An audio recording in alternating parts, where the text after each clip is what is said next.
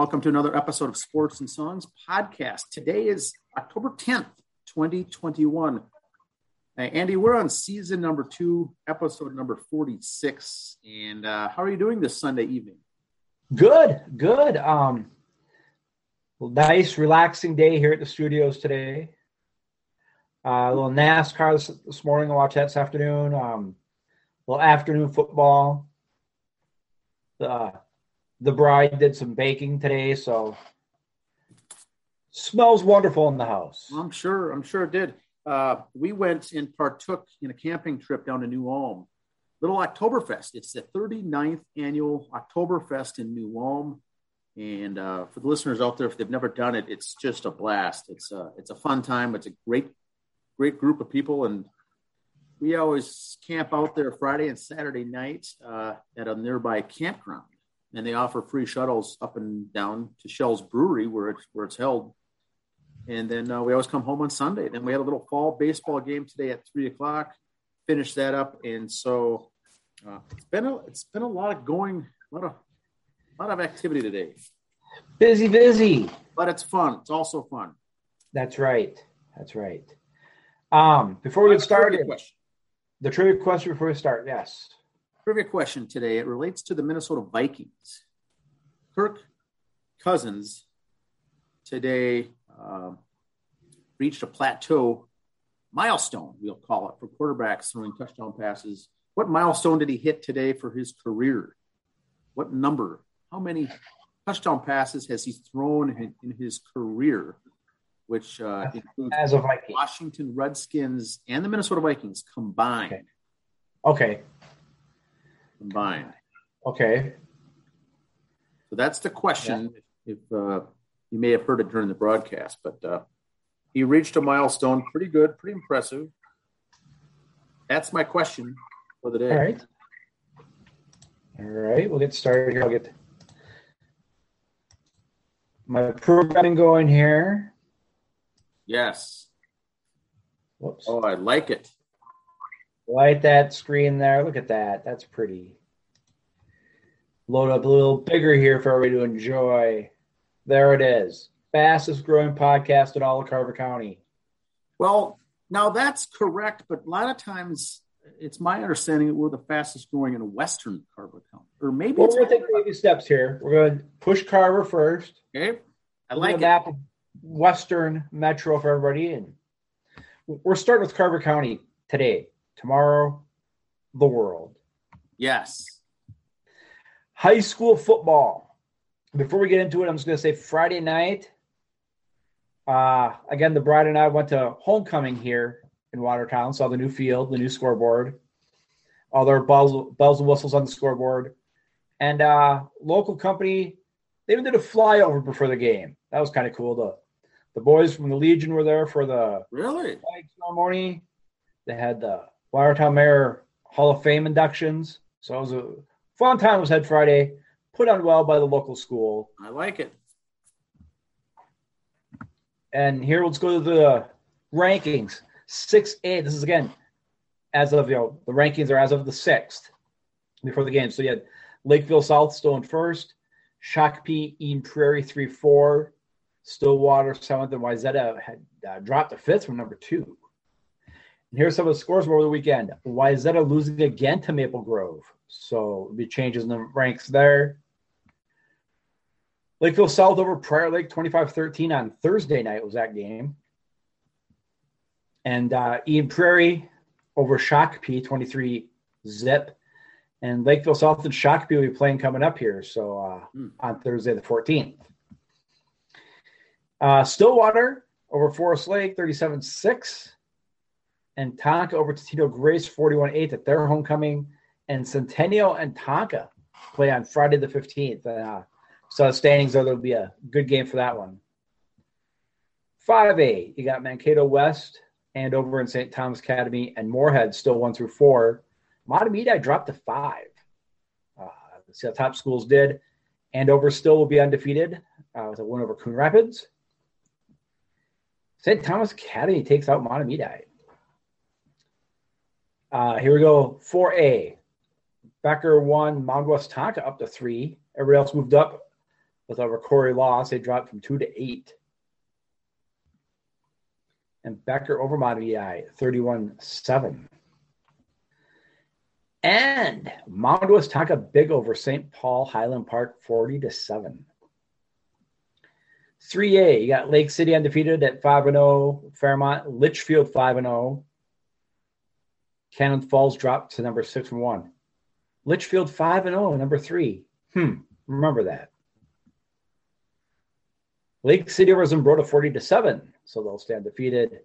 Fairmont also 46 0 over Worthington. There it is, homecoming Watertown Mayer 26 7 over previously undefeated Litchfield. Wow. Litchfield's next game will be Friday against Dassel Katos to see how they rebound from that. You know, and, and not being a homer, but Watertown was just clicking that night. That, everything was hitting right. You look at the scores 10, 13, 3 in the course. That's field goals, kids. That's the key in high school football is having a field goal kicker. Any school that makes it through, either they have a field goal kicker or they're winning all their games 49 to nothing. So that's what we got going for us. That's our strength right there in this reporter's opinion. Dilworth over Hawley, 21 7, and Dilworth plays Fergus Falls. They host Fergus Falls on Friday, so that should be a good game there. Uh, Dassel Cato with a big win, 49 14 over Glencoe. In the 2A rankings, here we go. We got top three teams still the same Blooming Prairie, Blue Earth, and Pipestone. Kimball dropped to number seven. Here's how those top teams went. Blooming Prairie big over GFW, as we call them out here on Saturday. 54 to 8. Maple River with the win over Blue Earth, 21 7. And Pipestone over Luverne, 26, 20 to 16. In 1A, got Murray County Central, Minneota, and Bold all 1 2 3. Ada and Gibbon the early Sox uh, Gibbon lose, but they lost to someone they played up and lost. So we'll see how that affects them there. And Rushford Peterson also undefeated. Martin County West eighth is undefeated. Ottertail County or Ottertail Central ninth is undefeated. So lots of undefeateds there. A lot of them play up because there's not a lot of schools around you to play. So that's all taken into consideration on rankings, I'm sure. Hillbury over Martin County West 24-18. And Minneota over MACCRAY 50 nil. Benson lost to Bowl 36 9. Now we go to the nine man. Lots of undefeated and one loss teams here. Um, didn't have any nine man scores in it when I did all this on Saturday morning, so I do apologize for that. High school volleyball. Um, they're getting ready to wind their season down. Wayzata is still undefeated in 4A at 18 and 0. Followed by Eagan, Eden Prairie, and Shakopee for the top four. Um, Chaska, Champlin Park kind of switch places at five and six. 3A, you got Marshall at one, Stewartville, 15 and 0, and they're ranked second. Um, just kind of goes by, I guess, matches played and who you play too have a lot to do with that. Um, there we go. We got Alec at 12 and 1, just entering the top 10 there. And Monticello and Hutch running off the top 10. They kind of switch places there. 2A, Southwest Christian at 17 and 2. I believe both their losses they played up for. So uh, Southwest Christian is a really good school. They got a really good team going this year. Uh, Jackson County Central, second. Watertown Mayer coming in four and five. They kind of switch places with Concordia Academy there. A couple other schools, uh, Pequot and Maple Lake, switch places, but top 10 still the same. But uh, 2A is good. Good teams are fun to watch in the 2A. Now 1A, of course, Mayer Lutheran still first at 17 and 1. Minneota 16 and 3. Cadbury, Legacy Christian, etc. there down the line. Soccer. Coming up here is the 3A soccer for girls. Edina Centennial Rosemount, top three there. In 2A, it's Benilde, Holy Angels, and Monomi. Of course, those top three. Kind of be the top three all time. There's Delano at number nine. And in 1A, then again, Southwest Christian, the girls are move up to number one from number three. Holy Family drops to number two. Watertown Mayer coming in at seventh. Boys got Maple Grove Lakeville South, and East Ridge are your top three. Tonka coming in at seven. 2A, De La Salle, Orono, and Worthington. The top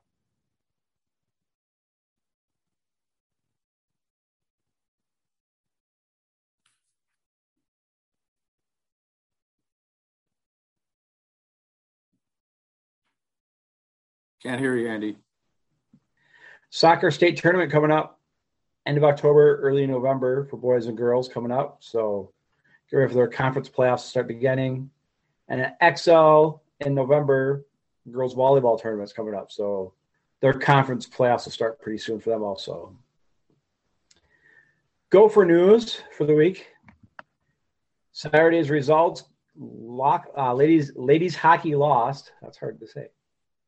Uh, at Minnesota Duluth, four to five in overtime.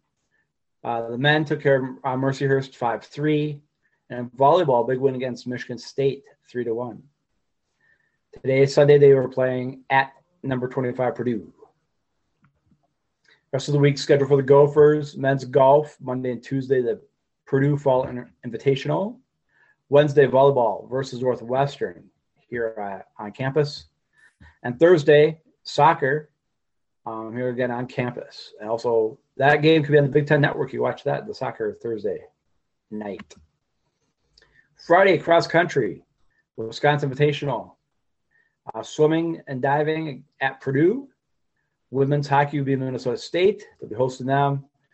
And the men will be playing St. Cloud State. I'm pretty sure they'll be a home and home again for Friday and Saturday. Bison, Bison football Saturday. Big win over Northern Iowa, 34 20 and women's volleyball took the loss to Omaha. Today, women's soccer for the Bison was uh, hosting the Sioux, or former Sioux. They're still the Sioux. Monday, women's golf in Tacoma, Washington on Monday and Tuesday. Then Tuesday, volleyball, women's volleyball at the at the Bunnies, South Dakota State. Uh, if you want to go to Bison's website, go bison.com where it says live video and live stats and that. You can watch the games online there. Friday the 15th, there's track in Illinois for the for the Bison, for the men and the women. And then that night, soccer again, St. Cloud State. The Beavs, Bemidji State. Uh, Friday did or Saturday, I'm sorry, they did win at here at Concordia 42-14. Volleyball lost to Minnesota State, three nothing. And men's hockey lost to number five Minnesota Duluth two to one. Uh, the rest of the week today, the women's soccer had St. Cloud State at home, men's golf Monday and Tuesday. Next week on Friday, soccer, women's soccer at Winona State, women's hockey at Ohio State, volleyball at Northern State, and men's hockey will be hosting North Dakota. Saturday, home football, University of Minnesota, Moorhead, and volleyball, Moorhead, both on campus on Saturday. Hockey will be women at Ohio State, the men at North Dakota.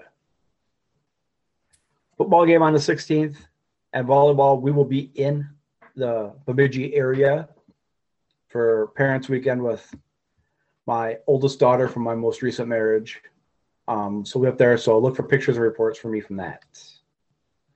The Tommies, Tommies holding on football at Valparaiso, 20 to 13. Tommies are holding their own for football pretty good there. Um, swimming, they diving, they both did well. They both won on their scores. You see 178, 120, and 170, 110 for the women and the men, respectively. Men's hockey took the loss at Northern Michigan, three to eight. Men's soccer at Denver lost one two, and women's volleyball lost three nothing to South Dakota State. Now you remember all these schools in the football team and hockey team moved up. They all moved up, so they're all playing some bigger competition. Kind of hard for them, but they uh, They'll do well, I think, in time. Sunday, women's soccer, Omaha. They'll be here playing in St. Paul today. And then Monday, the Cretin Classic for women's golf. That'll be Monday and Tuesday. Thursday, ORU will be in town for the women's volleyball. And again, you can see live stats and live video if you go to the St. Thomas Academy sports site, their webpage, you can get all the information men's cross country in Illinois on Friday, along with women's cross country. Women's hockey will be St. Cloud State that night, and men's hockey at Lake Superior State. Current standings for sports right now. This was going. This is as of the third of October, so going into this weekend for college football. Bama was one, Georgia two, Iowa was three, Penn State four. So that's two two Big Ten schools in the top five. Let's see how those games went this week. Number six, Oklahoma over Texas, 55 48. Hope you took the over on that one. Ole Miss over Arkansas, 52 51. Another over game. Boise State over the Mormon, Storm of Mormons are 26 17. And Georgia holds on to number two. Well, maybe. They beat Auburn 34 10. Oh, look at that. That's beautiful. Let's hold that there for a little bit. Texas A&M 41-38 over number one Alabama. On a last, on a two seconds to go field goal by Texas A&M to go ahead. So just because you look together, I remember hearing on another radio station over the week, they said, I can't believe they're moving the Alabama game to prime time. No one's going to want to watch that. They're going to crush Texas A&M. Texas A&M won. Hmm. Could college football be fixed? Maybe. Big Ten scores. Number seven, Ohio State 66 17 over Maryland. Michigan State over Rutgers 31 13. Wisconsin over Illinois 24 zip. Michigan over Nebraska 32 and 29. There's Penn State losing to Iowa at a last second, also 23 20. So probably going to be Georgia 1, Iowa 2. Don't know how far, far Penn State and Alabama will drop. So we'll have to wait and see what they say on that. the FCS, you got Sam Houston 1, Madison 2, South Dakota State 3, Eastern Washington 4. And the Bison still holding at 5. Missouri Valley Conference standings right there. Of course, you got the overall conference standing or, or conference, the overall record. So you know the Bison 0 1 in conf or North Dakota's 0 1 in conference, but 2 and 2 overall.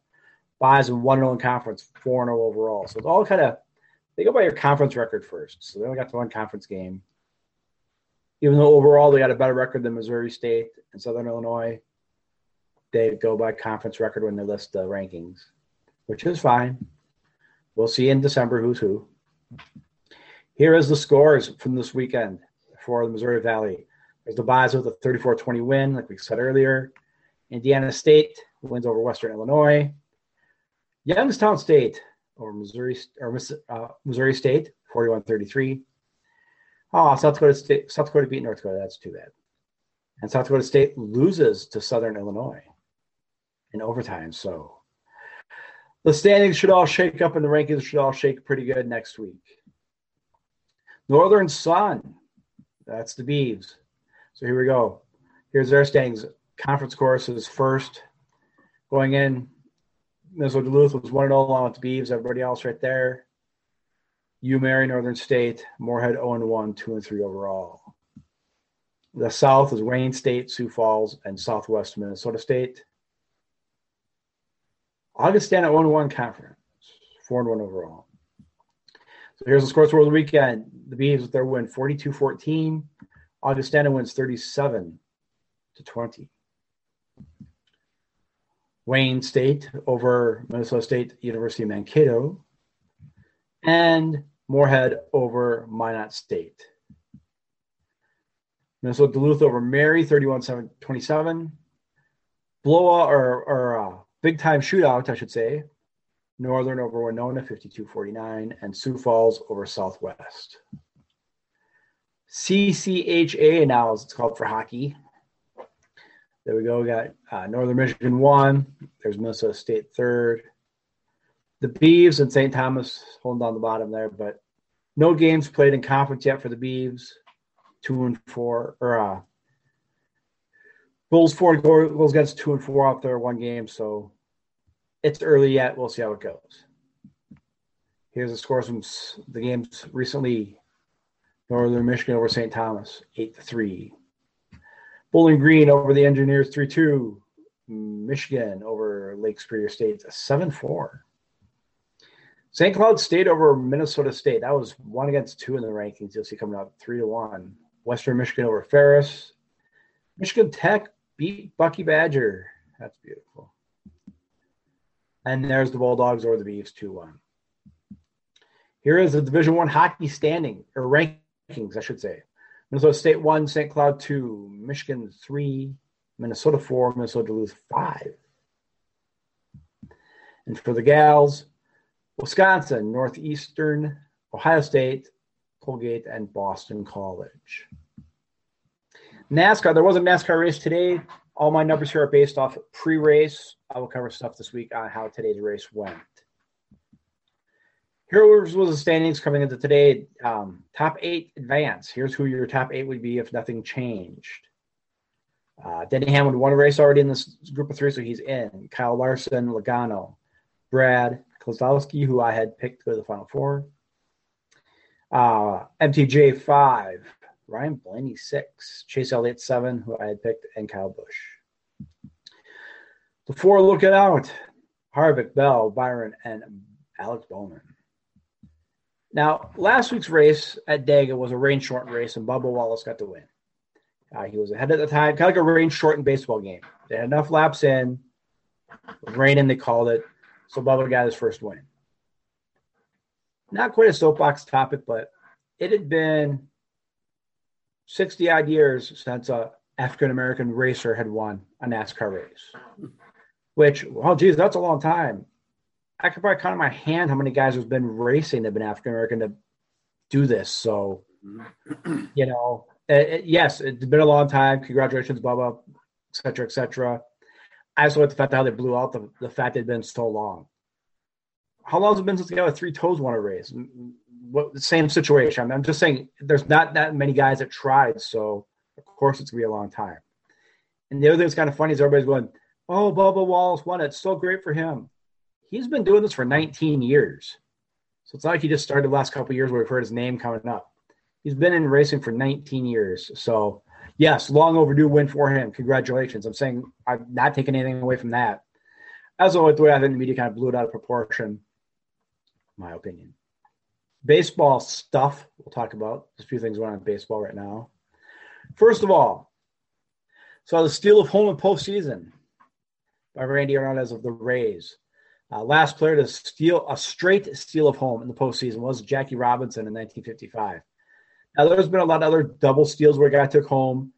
Um, back when Tim McCarver used to announce the World Series, he liked to mention that all the time in the World Series because he was the last guy to steal home base or home plate on a double steal. So you have to always mention that. But if you're thinking about it, the Rays outfielder, Manuel Margot, tried it last year in game five. So it's not the first time the Rays have tried this. Uh, Clayton Kershaw saw him, he stepped off, they picked him off. That's so that ended that. But so the Rays tried it last year and tried it again this year and, and, succeeded. Like I said before, the World Series has seen eight successful double steals before. Uh, last was in 2002 by the Angels against the Giants. Uh, the Pittsburgh Pirates have released Joey Cora, third base coach. I can't remember that from Cora was with the was going to be the Red Sox. Was let go. Is he going to manage again? We never know. We'll see. His name's out there now. The Mets, I bring that up because the Mets, well, they fired their manager and they fired the entire coaching staff. Those who they didn't fire on the coaching staff. And I this goes from the head coach all the way down to the bullpen catchers. They've if you haven't been fired, they gave them permission to speak to other teams. Between New York Mets news, um, Met News and New York Met Country. This is some of the five candidates they're looking at for replacement managers. Buck Showalter, Bob Melvin, Wally Backman, who's coaching in the minors for them right now at the Ducks, John Gibbons, and recently released from the Padres, Jayce Tingler. So I'd be okay with all five of those. I got no problem with either one of them. So it'd be kind of interesting, interesting to see who comes up. Or these guys could go to other teams if they start firing managers. Um, let's see Wally get a chance coming up. I think in the Mets organization, Wally Backman being a coach is kind of like the Twins for years in their organization. Every time a management position came up, they kept saying, "We'll bring Doug Mientkiewicz up." He never got that call. I think Wally's going to get stuck with that pretty soon if he doesn't get the call up. He's going to be the career minor league manager guy. But John Gibbons has done work with the Blue Jays. He did very well in his era. Bob Melvin, his record speaks for himself. With the A's and the, uh, the Giants. Uh, with the Padres this year until the last six weeks, they were doing great. Buck Showalter has done his again. His record speaks for himself too. Speaking of the playoffs, Nelson Cruz on game one hit a fall ball or hit a baseball that hit the catwalk at Tropicana Field. And it was a home run. Everybody started complaining about it. Since that toilet was built years ago, that's been a rule there. You hit the catwalk, it's a home run. I, I did not like how the other team was all complaining about it. You, you've known that for years. When you've played there for regular season games, you knew that as a, a house rule or ground rule when you start the game. So don't act surprised when it happens. Here's our playoff picture going into today's Sunday. So as of the games going now, this was as of Sunday morning. Uh, Boston did beat New York in the wild card, and the Dodgers over the Cards, so that they advanced on. Uh, nationally, both tied at one each. Boston, Tampa, one each, and Houston is uh, two up on the White Sox. I am really not surprised by that. The White Sox, I didn't think would make it far anyway. My soapbox for today. Pro Football Talk put out this week. NFL will play its 29th and 30th games in London, which still has never matched two winning teams against each mm. other. Really? They've now granted, yes, they set the schedule up a couple years ahead of time and everything else. You never know, but I'm sure they've tried to pick like these teams to be winning teams. They've never had two winning teams against each other. If you're trying to grow the game, maybe have it be games earlier in the season, maybe like opening weekend. You know, you got two teams zero and zero, um, or maybe week two or three where you go, you know, the Packers should be one and one after a couple weeks, or or the or the Patriots or the Cowboys, teams who you think could win. A lot of these losing teams lately, though, when it started out, the Vikings played there a lot. They might have had a winning record. They could have been two and three at the time. I don't have the numbers in front of me, but they could have the winning record, but the other team didn't. A lot of teams that have played lately has been Jacksonville, who I don't think has had a winning record in years. So with that said, plan better. Maybe have the games earlier in the season or opening weekend, maybe. Just NFL's to do a better job. They want to push the game overseas. They're selling out anyway. But imagine how many more shirts you'd have if you had winning teams there. Maybe your opening week one opener, you could have the Super Bowl rematch or something, just so you get more excitement and draw. We're talk about concerts and shows. And again, don't forget to catch a mic down at the Ridgemont Mall for all your ticket information. Little River Band will be playing at Medina Saturday, November 13th. Nita Strauss, who's a guitarist with with uh, Alice Cooper, she's going on her solo tour December 16th. She will be at the Skyway Theater here in Minneapolis. The Tree Frogs have a couple dates coming up, October 30th at in Delano, Minnesota, Saturday, October 30th. And Wednesday, November 24th, they'll be also be playing down at Bowling Run. So December 30th, Target Center. Comedian and puppeteer, I guess would be a proper term, Jeff Dunham. His Seriously tour will be at Target Center December 30th. At Jackpot Junction, coming up the 29th, or coming up later on, we'll get that later. Come up here. Here's Thunderstruck, the ACDC band, cover band, they'll be playing at Medina on November 12th. And there it is, the, the Jackpot Junction One Hairball will be there. Um, coming up on the 29th, we'll be watching that. I will be down there. Again, more reports from that one on Friday, October 29th. AEW Wrestling is coming to town. But before that, Inspiration Tag Team. It's Cassie Lee and and Jackie McKay, uh, formerly of the WWE, the Iconics, formerly the, the Iconics in WWE. They're saying their comeback tour is starting on 10 23 21. Hmm. TNT, Saturday, 10 23. WWE Dynamite. Doesn't take a rocket scientist to figure out what might be happening there. AEW Rampage will be at Target Center Friday, November 12th.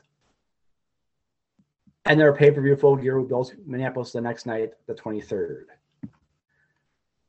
Jason Ink will be going to the Friday night show, so we'll have a report with him the following week on that. See how it all went, all the fun and excitement. WWE is coming to town at the Xcel December 13th for Monday Night Raw. So lots of wrestling coming here in November and December locally. Kind of gonna be a hotbed for the local wrestling again. That'd be kind of fun. New album, Brian Setzer. Got to have the Rumble. He's got a new album out, in his first one in years. Uh, big Brian Setzer fan, uh, formerly of the Stray Cats, if you recall that. Uh, he's got a new album coming out. Uh, first album, seven years, solo album, produced by Julian Raymond, Glen Campbell, and Cheap Trick. Got to have the Rumble contains songs all written or co-written by Brian Setzer and was recorded in Minneapolis, his adopted hometown, and Nashville. So I guess we could say local boy. And this new album was number one on Amazon Music for Hard Rock chart. So lots of people still like this type of music. I'm a big fan, so go get it, go listen to it if you enjoy that type of music.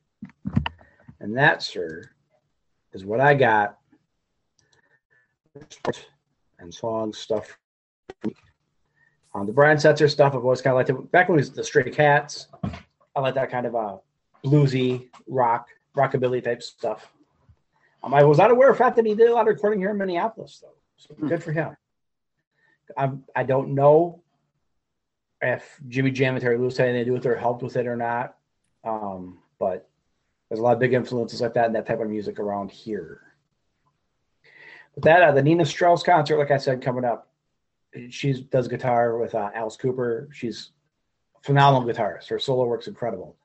A lot of her solo stuff though is kind of like uh, Joe Satriani, where it's just all guitar. You won't hear much singing on hers, but which is fine. It's fair warning. Listen, don't go. Oh, she plays for Alice Cooper. I want to go see it. It's gonna be a little different show. So maybe check out her stuff on Spotify, so you know what you're getting into. And, uh, I would suggest going if you get a chance. Hairball on the 29th. I'll do the best I can to take pictures, but all goes well. There'll be pictures taken early in the night. um, got a friend there uh, who works on Jackpot Junction. No, I cannot get backstage. I tried. I've been shut down. She goes, "Don't even ask." She said. She goes, "I know you're the fastest growing podcast in Western Car or Western Metro, but this ain't the West Metro, son." So she had a good point. Maybe one day. Yeah, well, I'll drop some. I'll drop some business cards off. I'll stick them up on the wall, and next year, the bulletin board. Well, we'll have Happy come in and talk to us. Yes. But that's what I got, sir. What do you got for a trivia answer? Trivia question was uh, Minnesota Vikings Kirk Cousins today at a milestone. Surpassed the milestone for touchdown passes for a quarterback today. He hit number 200 in his career. Uh, that was the answer for today. 200. He had he threw 99 for the Washington Redskins, and now he came to Minnesota and he's got 101 with the Vikings. So 200 milestone for them. The Vikings did beat the Lions today. You know, all their games have gone down to the last few seconds, and the Seattle game went down to the last minute and a half. So First no one's over overtime. Watching the last second, you know. Tight games. They are good. Now next game is at Carolina Panthers. Ooh. Gophers, by the way, today football had a bye week. Yes. And they'll be back next Saturday. Thanks for paying attention. I did the Big Ten scores earlier and seeing they didn't play. Yes. Uh, in fact, I was going to do a, a trivia question on the history of college football bye weeks and it got too convoluted. So um, I skipped it. Next time. I'll do it next time. Uh, but as you were traveling today, coming back up from New Ulm, in between listening to your German beer drinking songs tapes, what else were you listening to in in the Roxy Mobile? Album review of the week is The Color and the Shape by the Foo Fighters, 1997. Here it is. I'm going to share it up here on the screen here. The color and the shape. And so this is this gets to be interesting because this is the second studio album by the Foo Fighters. But it marks the official debut of the Foo Fighters as a band. Remember, Dave Grohl put out that first album by himself called Foo Fighters. There was no band. He recorded all the instruments and the singing and the vocals himself. It was supposed to be a demo. Demo. But the debut became an international success. And so Grohl had to go out and hire in Pat uh, Smear as a ba- uh, guitarist, Pat Smear, bassist Nate Mendel, and drummer William Goldsmith to form a band. And they put together this album called The Color and the Shape. Now, primarily inspired by Dave Grohl's divorce from, from photographer Jennifer Youngblood in 1996, this is where most of the lyrics come from this. The album's track listing was designed to resemble a therapy session, splitting the album between up-tempo tracks and ballads, ballads to reflect the conflicting emotions. And um, a lot was going on there, but uh, he wrote these songs, put this all together basically after the divorce, all in the aftermath and in the wake of the divorce with Jennifer Youngblood. He put these songs together and got the band in to record it. Now, the singles Monkey Wrench, Everlong, and My Hero peaked in the top 10 in the US rock radio charts. And the album itself charted at number 10 in the Billboard 200. They also did uh, nominated for a Grammy Award in 1998 for Best Rock Album. The color and the shape remain the Foo Fighters' biggest seller in the U.S., having sold more than two million albums in the U.S. alone. That's that. I thought was an interesting factoid uh, that of all the albums they've did, this is still their best U.S. selling album. Now, I've got some uh, interesting notes here, Andy. Uh, some of the of the songs. Here, I'll go through the songs here first. All right. Song, song number one is Doll. Song two is Monkey Wrench. Three is Hey Johnny Park. Uh, that song, Hey Johnny Park, was written about a friend of his, a, a longtime good friend that Dave Grohl had in elementary school and wanted to reach out to him and thought the best way to be do it is name a song after him and maybe uh, they'd come into contact again. Johnny Park. Song four is My Poor Brain. Song five is Wind Up. Six, Up in Arms. Song seven, My Hero. Song eight is See You. Song nine is Enough Space. Song 10 is February Stars. Song 11 is Everlong. Song 12 is Walking After You. Song 13 is New Way Home. So once again, the only band, uh, the members of the band were Dave Grohl, Pat Smear, Nate Mendel. Now, William Goldsmith, as I said earlier, started on the sessions as the drummer. They get him. Dave Grohl says, you know what, the song called Monkey Wrench, I think we redo that. And how about I just sit behind the drum kit? And how about I record that one? And then another couple songs he took over doing all the drumming. Well, William Goldsmith says, "Oh, that's interesting. Uh, maybe I'm not in the band." They said, "No, you should come back and you can be a member of the band."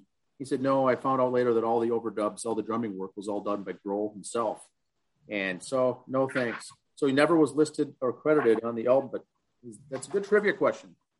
For the color and the shape by the Foo Fighters. William Goldsmith was the drummer, but never finished as the drummer.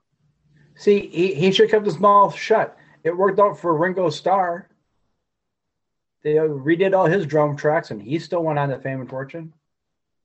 Yes, and you know, you know, and, and Grohl came from a drumming background was his, right. his background, and then he put together that solo, uh, the, the album, uh, the studio recording, and he did all the parts. Um, and he said he wanted to get away from the drumming and work on his guitar works and his vocals, and he was still kind of a little subconscious of his vocals on that first album and want to make it better. So uh, did, he did it here, but actually he does the the drumming.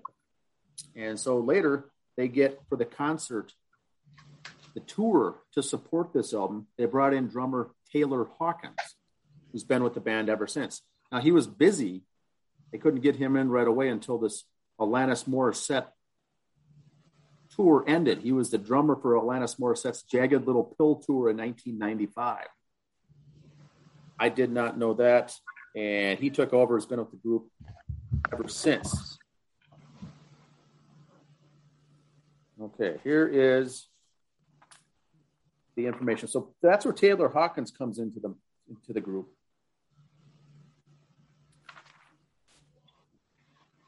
Now they bring in a producer named Gil Norton to do this album. They wanted to have a more polished look. Well, bassist Nate Mendel had to practice, practice, and practice to improve his musical skills because it wasn't good enough for this producer. Dave Grohl later said that it was it was frustrating to us and it was hard and the practice was long. But at the end of the day, you listened back to what you'd done and you understood why he had you do it a million times. Um, they he really had to make sure that these guys were perfect on this album. It had to be so uh, perfect. Some almost called it overproduced. It was almost so much done with these with these tracks. Now the band started off at Bear Creek Studio in Washington, where they started their first first original sessions for this.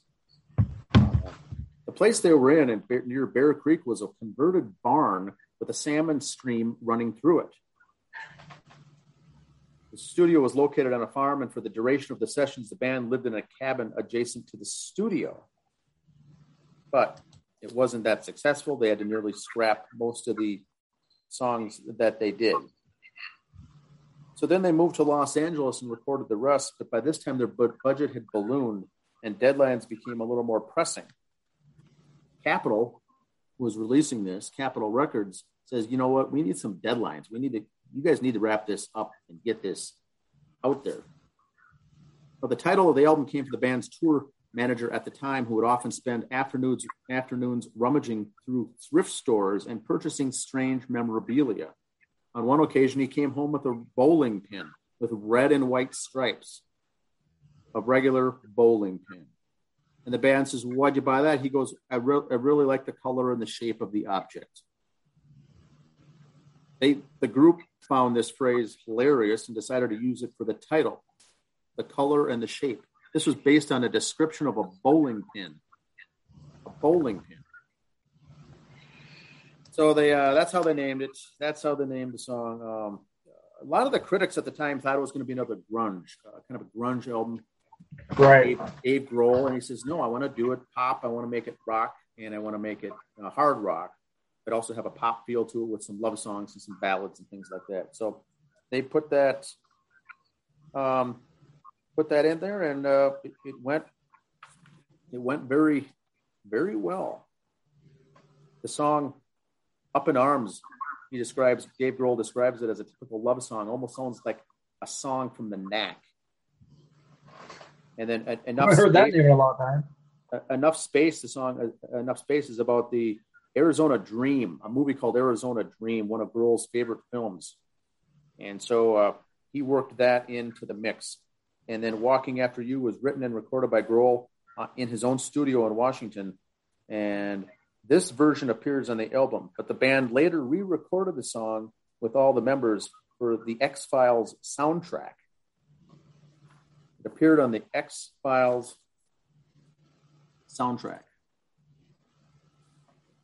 So that's the color and the shape. Foo Fighters, once again, it's basically all Dave Grohl, but he did hire some folks after that to perform on the uh, in the studio and on the tour. And it's considered alternate post grunge, hard rock, grunge, and alternative metal. I don't think it is that, but yeah, I'd call it rock and roll, hard rock.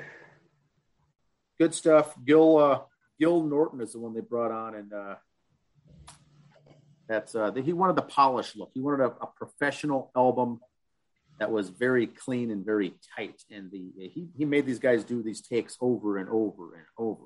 But that's the album of the week. Yeah, that drummer, like I said, it worked out for Ringo Starr. Sit in the studio, do the drums. You leave, they bring someone else in named Pete Best to go over the drums. And you still get to go on tour and get your picture. That guy should kept his mouth shut because uh, Foo Fighters have made a few dollars over the years. Correct, correct. Uh, so that was good. So always uh, be sure to send us uh, any re- recommendations, any suggestions for albums, uh, things like that. Sports, soapbox suggestions, we're open to that. And uh, once again, baseball tournaments are going on. The fall baseball season is in full swing. I'm going to do a bonus episode on the makings of the fall baseball season here in the Twin Cities. And then later next week, we're going to have a interview uh, with Town Ball Tuesday. Ryan yeah. Simonson will be a guest on Saturday show. Can you get Kelly on too, or is she busy? Who? Can his wife be on too? Is there, I mean, ah, maybe show her picture and his voice. Maybe if we could we could do something fun like that. Yeah, and, that'd be better. Um, and then at the end of the month, a lot of the tournaments for baseball, amateur baseball that take place down in Arizona and in Fort Myers, Florida, start kicking off here, and that lasts several weeks too. So all this will come uh, wrapping up in the middle of November. Next thing you know, it's going to be Thanksgiving and our anniversary. Season yes. three will be kicking off. Yes. Uh, next week will be a special episode. Like I said, I'll be up in Bemidji. Uh, for Beavs. Um, Go Beavers. So special special type of format or episode next week. Um, but then we'll go back to the, our regularly scheduled programming after that. But maybe we'll have uh, Ryan on more often throughout the off season because I know we want to talk about different things about uh, baseball rules changing. Um, I was looking at the Twitter today as I was getting ready for supper and watching NASCAR wrap up and everything else. Um, one of the rules, like I said earlier, in the playoffs this year, goes extra innings, they don't put a runner on second base. Yes, I just noticed that you know tonight. Yeah, do that. So that took place tonight. Yeah. Interesting. We'll have more on that. Uh, that's all I've got for this week. Uh, enjoy your week, and we'll we'll be uh, in touch here after your. I will be doing my uh, page two stuff. Uh, so look for that on Instagram. Excuse me. Um, last week's was a blog part, so you have to read all that stuff. I had pictures on there too, but it was a blog. Um, so you'll look for that, but you'll see my smiley face in two weeks back here on this format. Awesome. All right. Have a good week. Yeah. See ya.